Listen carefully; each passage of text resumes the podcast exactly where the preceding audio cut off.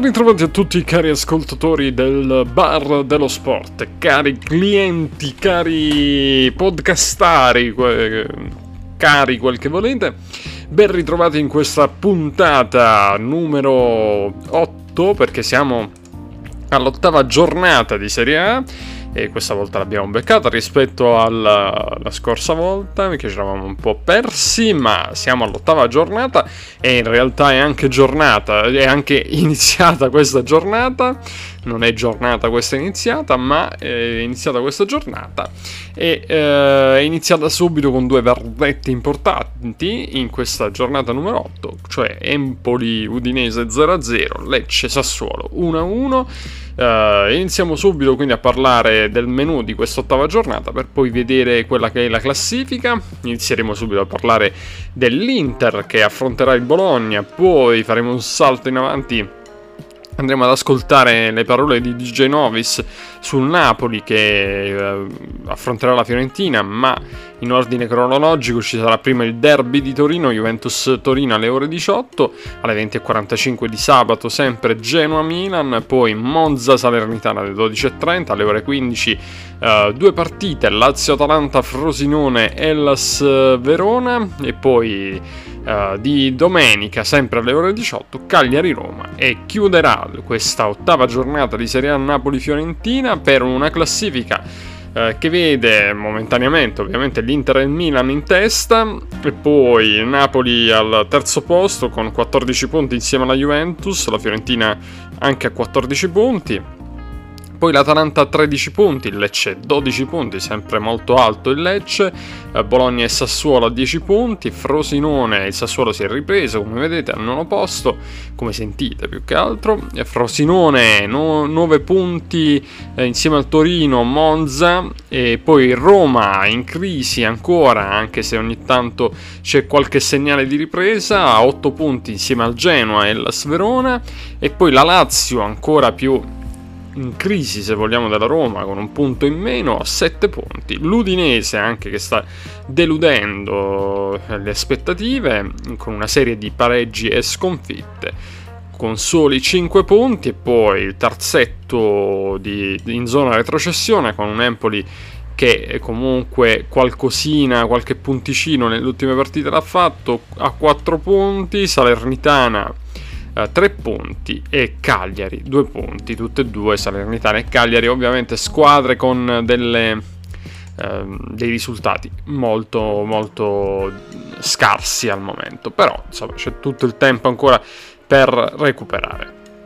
Andiamo a parlare subito di quella che è la prima partita Inter-Bologna, anche perché tra un po' insomma dovrò abbandonare perché chiaramente da tifoso, da conduttore tifoso, devo, dovrò andare a godermi la partita di Inter-Bologna, quindi eh, tutta una corsa contro il tempo. e allora andiamo con, eh, parlando dell'Inter. Eh, allora, l'Inter arriva eh, da una partita comunque eh, che mh, mm, ha mostrato, eh, diciamo che ha mostrato delle... Mh, mm, come dire, ha, mostrato una faccia uh, dell'Inter uh, che, um, o meglio, il risultato ha, uh, mostra un, um, un, qualcosa che alla fine non è del tutto veritiero. Sto parlando della, dell'ultima partita di Serie A che l'Inter ha vinto eh, per 4 reti a 0 e nel, nel mezzo ovviamente c'è stata anche la uh, la partita di, di, Champions League dove l'Inter ha vinto per 1-0. Sono due partite diverse uh, dove l'Inter nella partita di Serie A ha vinto 4-0 contro uh, la Salernitana comunque ha mostrato essere per una parte almeno per il primo tempo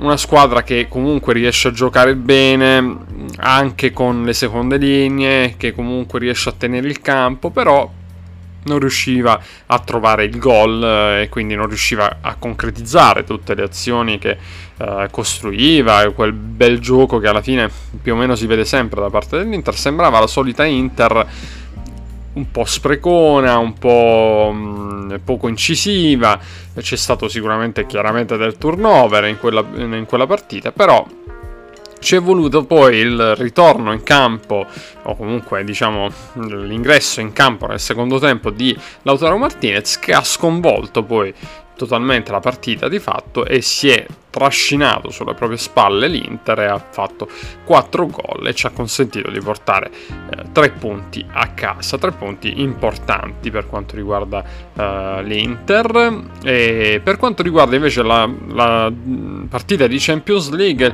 l'Inter invece ha fatto una bella partita contro il Benfica, l'ha eh, conquistata giocando bene, convincendo, facendo soprattutto anche in questo caso a mio parere un secondo tempo di altissimo livello e mm, ha vinto per 1-0 con il gol di Turam, un Inter che ha convinto e che secondo me poteva fare anche qualche tiro, qualche mm, gol in più e anche perché appunto vedendo le statistiche c'è sempre un po' quel discorso che vi ho detto io, cioè eh, che vi dico da sempre, cioè che l'Inter tira tanto ma concretizza anche poco rispetto a quello che potrebbe fare. Per esempio, pensiamo nella partita del, di, di, Milano al Meazza contro il Benfica in Champions, 21 tiri in totali e soltanto 8 tiri in porta. Quindi di quei 21 bisognerebbe incrementare eh, diciamo la percentuale dei tiri in porta e magari di eh, finalizzazione perché poi dall'altra parte invece il Benfica ne ha fatte solo 6 di tiri totali di cui 3 in porta quindi insomma c'è una tematica sul concretizzare. Eh, per quanto riguarda eh, il Bologna invece chiaramente nella, in questa partita Inter-Bologna sappiamo che non è mai una, una sfida semplice perlomeno ehm, cioè, lo è stata magari altre, nelle altre annate, lo è stata anche, non, non, è stata una partita magari di, difficile, poi non si è rivelata così di, eh, difficile, però dobbiamo dire che comunque il Bologna bisogna stare sempre attenti, ecco, perché comunque qualche sorpresa la esce fuori poi e quindi è una squadra comunque che grazie a Tiago Motta sa stare bene in campo, sa giocare le partite, quindi attenzione massima comunque a un Bologna che e poi l'Inter eh, poi Tiago Motta conosce bene l'Inter quindi dobbiamo veramente comunque fare attenzione per questi tre punti che sono tre punti come sempre molto importanti questa è un po' la sintesi di quella che è la partita un po' la, il, l'antipasto ecco vi sto facendo gustare un po' la partita non sarà semplicissima come partita eh, l'Inter affronterà con il pubblico a favore, quindi al Meazza. E insomma, potremo vedere secondo me comunque una partita di buon calcio. Eh, come sempre per l'Inter indisponibili sono Sensi, Arnautovic Quadrado, c'è il dubbio Frattesi, eh, Simone Inzaghi l'allenatore, vediamo un attimo se riusciamo anche eh, a trovare comunque qualcosa di più eh, ancora più recente a livello di formazione visto che siamo comunque a ridosso della partita. E vediamo un attimo se riusciamo a trovare qualcosa.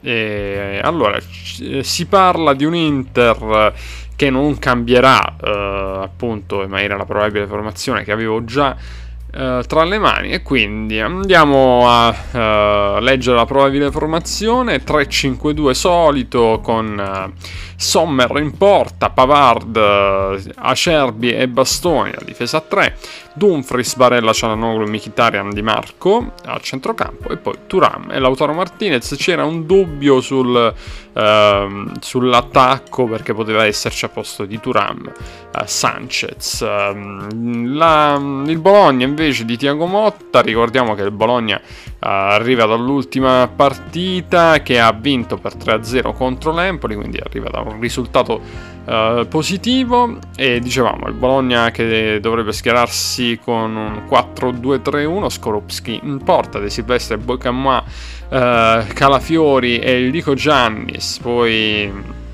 sulla mediana Freuler e Ebescher, uh, Orsolini, Ferguson, Doge, uh, la, tre quarti a tre dietro Zirkze, uh, l'attaccante bisogna stare molto attenti anche se trova poco la porta però bisogna stare attenti perché è un giocatore di alta qualità e tra i disponibili Somoro, Lacumi, Posh e Christiansen.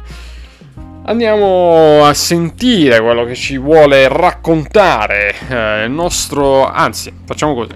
Ci ascoltiamo uh, prima il nostro Fabius, il nostro grande Fabius che ci racconterà la Juventus, visto che comunque c'è il, il derby della mole, uh, Juventus Torino, un derby comunque sempre più sentito da parte del pubblico uh, granata che è quello juventino perché pubblico juventino si sente sempre superiore non solo al Torino ma un po' a tutti, quindi fanno sempre gli spacconi, quindi, quindi sentiremo un po' in maniera machiavellica, eh, sentiremo cosa ci dirà il nostro Fabius.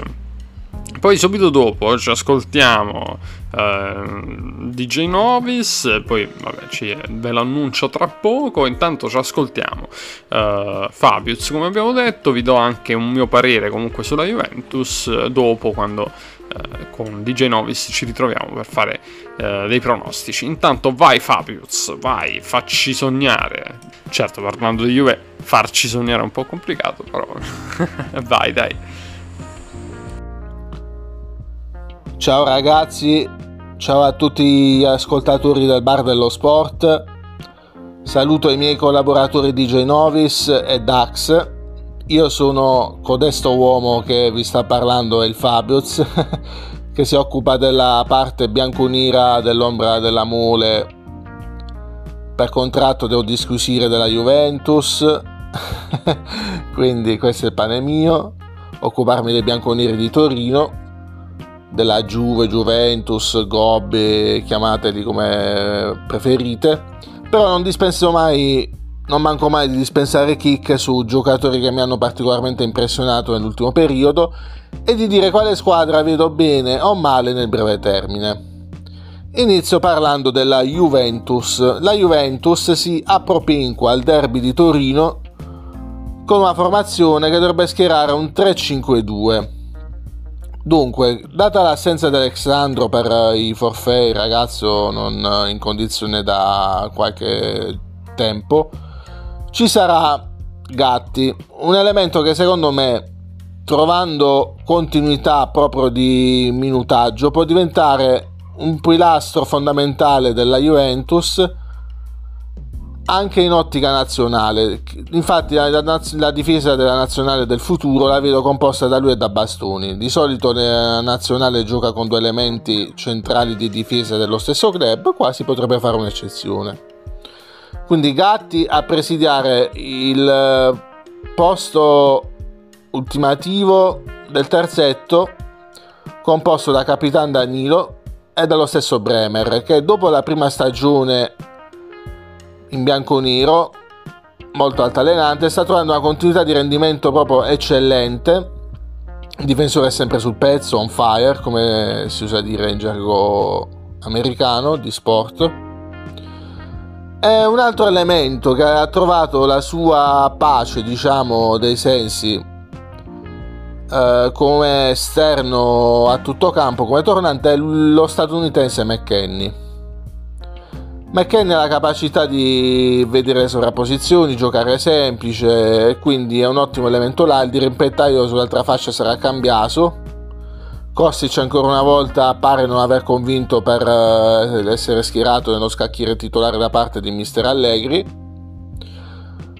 La mediana e le mezzali saranno Rabiot, eh, Fagioli. E bisogna vedere anche abbiamo parlato di Cambiaso e Kostic. Se Ealing Junior non troverà il suo spazio anche là eh, sulla fascia. Insomma una formazione che Allegri ruota un po' come le galline in, in un'aia che ruotano, ruotano si seguono l'altra però alla fine l'assetto dovrebbe essere sempre il 3-5-2 Potrebbe anche essere un 3-5-1-1 con Fabio Miretti, una mezzala che è più che una mezzala. Miretti secondo me ha proprio il guizzo del trequartista.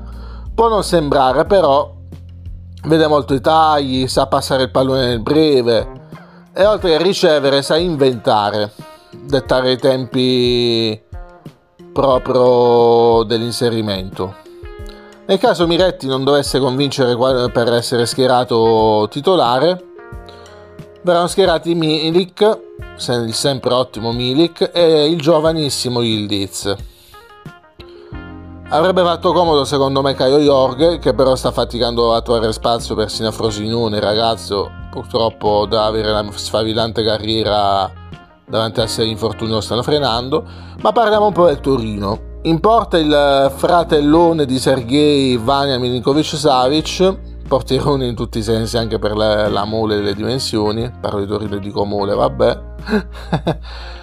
il terzetto mm, difensivo vedrà sbrogliare la terza scelta, ma sicuri del posto saranno Schurz e Riccardo Rodriguez. I due mediani saranno due dei piedi dolci come Ilic e Samuele Ricci, e in attacco il centravanti sarà Duvan Zapata, che vuole confermare di essere ancora valido dopo l'ultima annata in chiaroscuro in quel di Bergamo. Piuttosto sappiamo Bergamo come, come a Bergamo non vadano bene le cose prima per una cosa poi per l'altra, prima il Covid, poi il terremoto, ragazzi un augurio a, alla città dai, dai colori nerazzurri, seriamente, siamo tutti fratelli d'Italia alla fine. E quindi per quanto riguarda, tornando a parlare di sport puro, eh, Juventus Torino ha gara da X, sinceramente parlando, col Torino che potrebbe giocare uno scherzetto ai bianconeri, visto che per, eh, nei nove anni di scudetti non sono riusciti a vincere un derby, vabbè.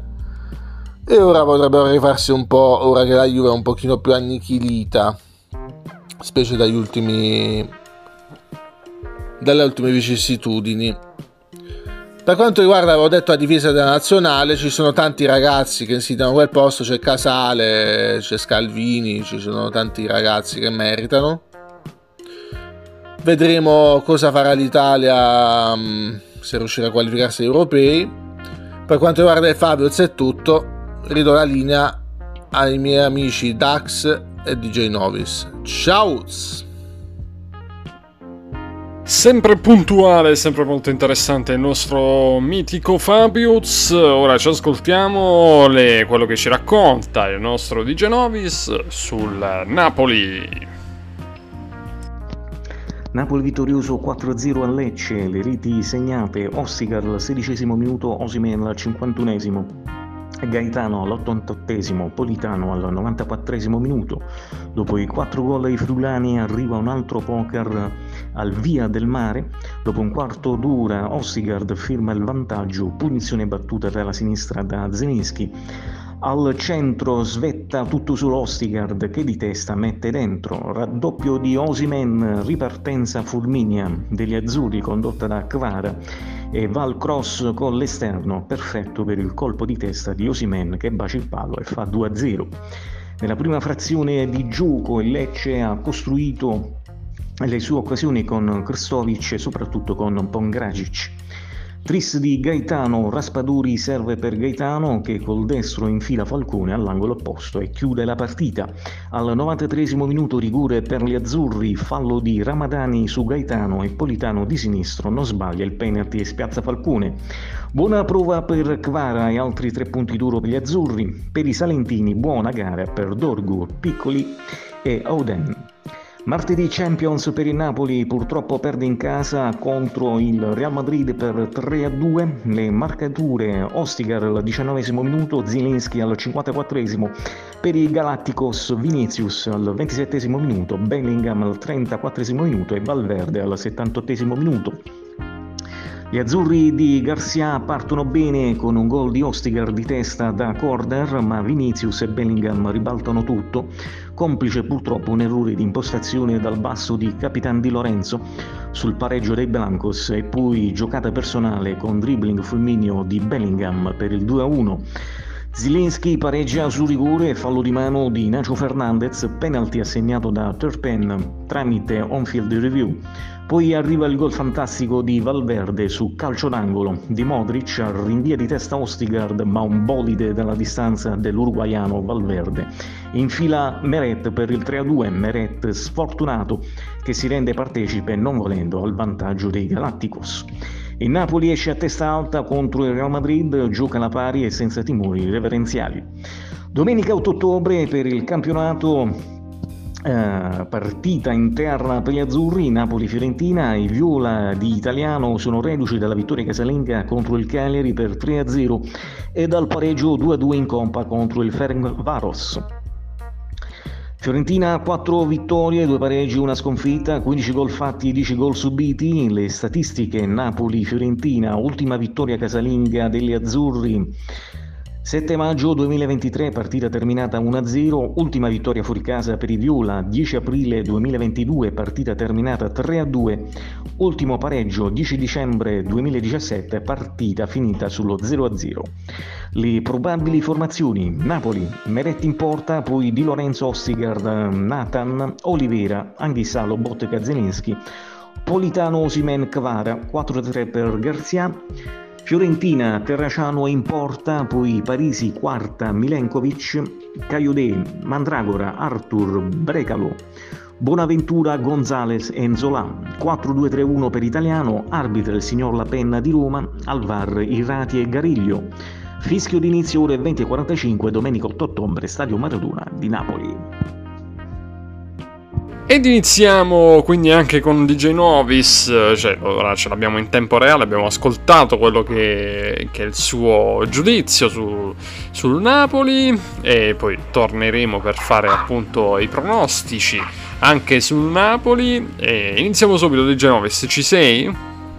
Ciao DJ Dax, ciao ciao.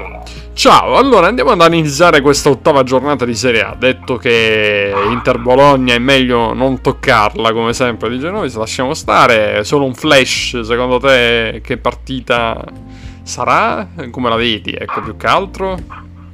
Attenzione al Bologna. Eh, lo so, attenzione al Bologna. Attenzione al Bologna. Però dai, eh, diciamo che se la giochiamo come dobbiamo giocarla, come se l'Inter fa l'Inter, diciamo ah, che...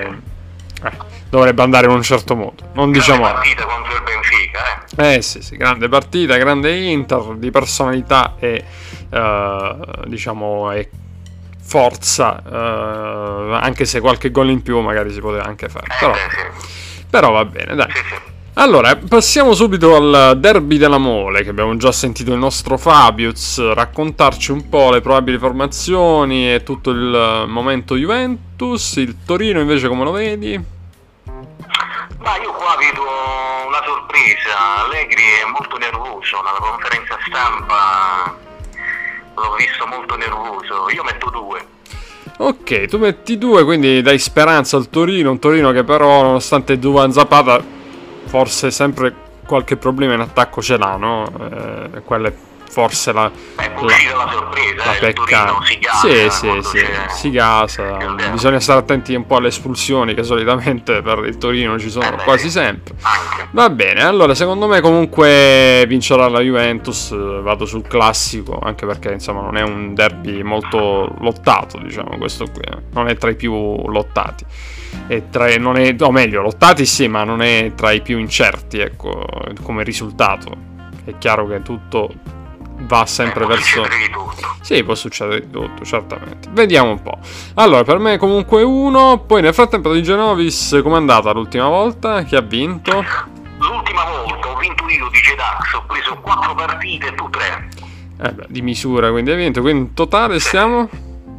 2 a 2. 2 a 2, va bene. Allora, eh, continuiamo con uh, quest'ottava giornata e proviamo a vedere chi vincerà uh, i pronostici per questa giornata e andiamo su Genoa-Milan. Uh, il Milan ancora non l'ho analizzato, però diciamo prima di tutto diciamo un attimo che il Genoa non è la classica neopromossa che non sa cosa fare in no, questa... grande Genoa, grande ecco. Genoa. Quindi sa bene cosa fare Gilardino, ma anche il Genoa si dimostra una squadra che ci sa stare. Al, al, momento sembra saperci stare in, in, Serie A. Per quanto riguarda il Milan, invece, certamente un Milan che dimostra di giornata in giornata di non essere stato eh, demolito dalla sconfitta del derby, ma anzi c'è, eh, si conferma nei suoi, nei suoi, giocatori anche nuovi, no? nelle novità eh, del mercato, si stanno facendo sempre più vedere in questo campionato ed è un, un Milan che certamente punta per, eh, a vincere lo scudetto, chiaramente. Beh, trova difficoltà segnato in Europa però, eh. sono 2-0, Sì, sì. 2-0-0 che ha fatto in, in Champions. Sì, però insegna chiaramente, mh, parlando del campionato, mh, comunque qualcuno dice che se ti togli l'Europa di mezzo, no, il campionato ci punti, puoi puntarci meglio, ecco, quindi magari può essere anche una strategia, certo uscire dall'Europa non è mai una strategia, però può anche essere... Un- tra le candidate a vincere eh, scudetto. potrebbe essere anche una cosa, una- un segnale che il Milan vuole puntare come vuole puntare l'Inter anche alla seconda stella, quindi è una corsa alla seconda stella. Va bene, comunque Genoa-Milan come la vedi? Secondo me non è facilissima. Ok, tu metti uno, io dico due, resto comunque sul, sui favoriti, sul classico, esatto. E quindi metto due, poi andiamo eh, su Monza Salernitana, questa eh, mi ha fatto un po' fermare per qualche minuto per riflettere bene perché non lo so, non è, non è proprio facilissimo secondo me da pronosticare. Tu che dici? Io metto X, dice Dax. Pure io ero tentato da un X, eh, però mm, io ci metto uno per il Monza, perché comunque la Salernitana, al di là di tutto, mi sembra comunque una squadra che mm, non, cioè, mm, non la vedo così... Ha rallentato. Sì, ha rallentato e non, la vedo comunque a rischio, ecco, per la permanenza della serie, in Serie A, quindi comunque rientra Candrieva anche, quindi... Sì, sì. Va bene. Eh, quindi io 1, tu X, andiamo su Frosinone Verona, questa è pure una partita... Eh, Frosinone Verona, sì. mm, come la vedi tu? Io metto 1. Tu metti uno, anch'io ero indeciso, però sull'1 oppure un pareggio ho optato per X. Secondo me ne uscirà. Sì, sì, sì, ne uscirà un pareggio da questa partita e mm, comunque sarà bella da vedere, eh, anche se è una partita magari non eh, vista come chiaramente un big match, però sarà interessante. E poi andiamo su Lazio-Atalanta, questa è una, sicuramente possiamo dire anche un big match no? come partita e anche il, una, un- una partita quasi da filosofia del calcio, no? perché ci sono delle filosofie tra Sarri e Gasperini che si scontrano in questa partita. Beh, sì, sulla carta. Sì, sulla carta sì, anche con molti gol. Eh, io dico 1. Tu dici uno, ricordiamo che si, si, mh, scontrano il pensiero di un, eh, di un calcio visto a 4 in difesa con un calcio che quello di Gasperini che quasi sempre no, con una difesa a 3 e di alcuni principi ben precisi e, e Con Sarri calcio offensivo. sì, calcio offensivo, quindi in teoria dovremmo vedere una bella partita, anche forse piena di... 4, 5, 5. Eh, forse, però non è detto. Comunque, eh, Vabbè, tu hai... teoria, Sì, sì, sì, sì. Tu che cosa hai detto, quindi? Come... Ho me- ho messo 1. Tu metti uno, io dico X, anche se mm, la, la Lazio ha bisogno di punti, eh, è innegabile questo.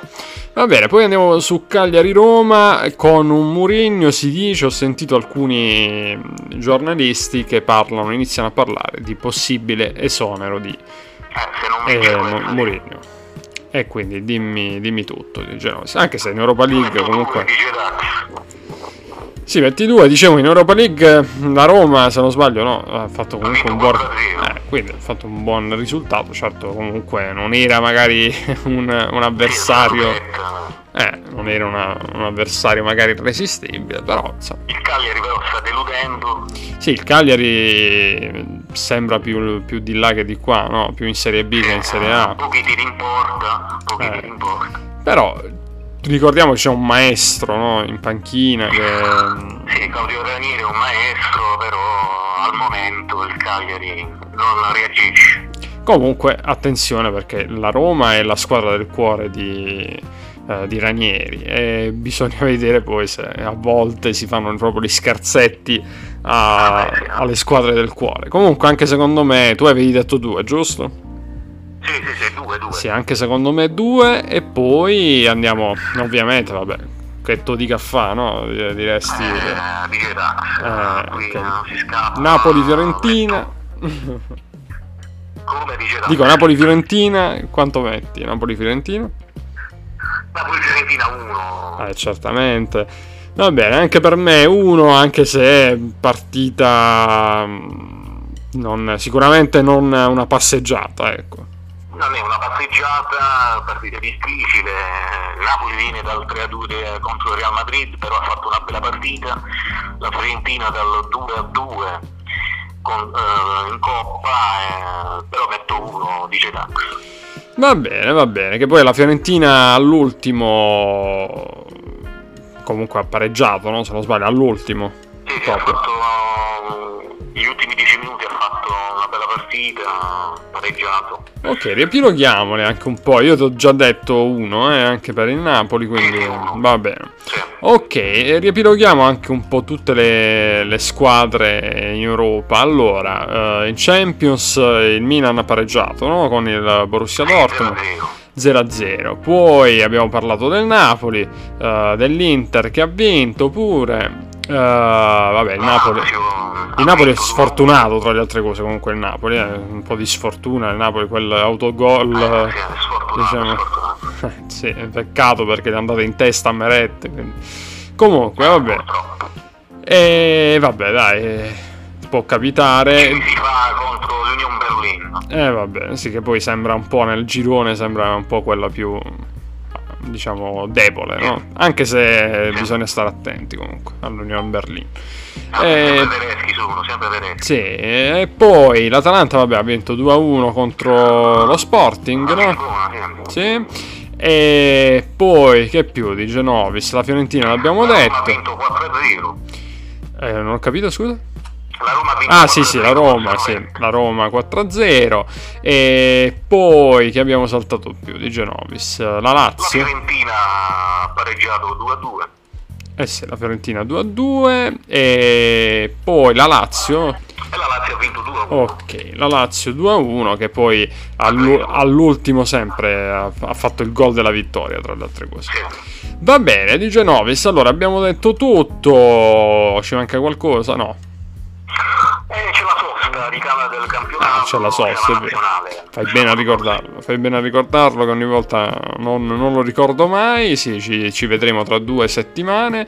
Comunque intanto, giusto per parlare di Lazio, Lazio-Atalanta flop all'Olimpico, il dato sui biglietti venduti, quindi stranamente, vabbè stranamente, il- i tifosi laziali comunque hanno sempre un po' un problema con la dirigenza Lotito. Va bene, di Genovis... Eh sì, vabbè, di Genovis tu sai che io devo, devo, la, la fede chiama e quindi dobbiamo già interrompere qui. Va bene, dice Dax. Va bene, alla prossima, ciao ciao di Genovis. Ciao ciao, ciao ciao. Ok, allora eh, quando la fede chiama, chiama, eh. non c'è niente da fare. Va bene, abbiamo detto tutto, eh, non ci manca veramente nient'altro, in questa ottava giornata la- l'abbiamo eh, raccontata tutta, per come andrà secondo noi, abbiamo provato a pronosticare. Eh, ci fermiamo qui, cari ascoltatori del Bar dello Sport, ma intanto io vi lascio a mm, varie, le varie sintesi, diciamo comunque le varie informazioni per quanto riguarda gli altri sport, il rugby, anche eh, le serie minori e, e niente. Io vi saluto, vi ringrazio, vi do appuntamento tra due settimane. Un saluto a tutti voi, come sempre, peace and love e ascoltatevi i contributi del nostro DJ Novis. Ciao, io scappo perché devo vedermi l'Inter, quindi ragazzi, forza Inter, ciao!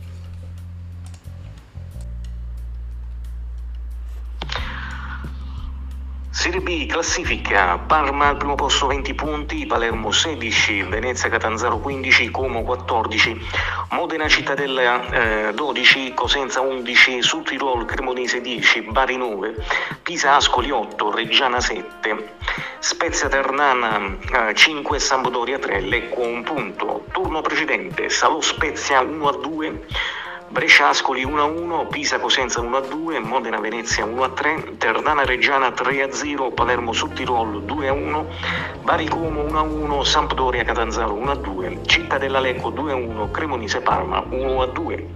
Prossimo turno, sul Tirol, Catanzaro, Cosenza Lecco, Reggiana Bari, Modena Palermo, Ascoli, Sampdoria, Cittadella Ternana, Venezia Parma, Como Cremonese, Spezia, Pisa.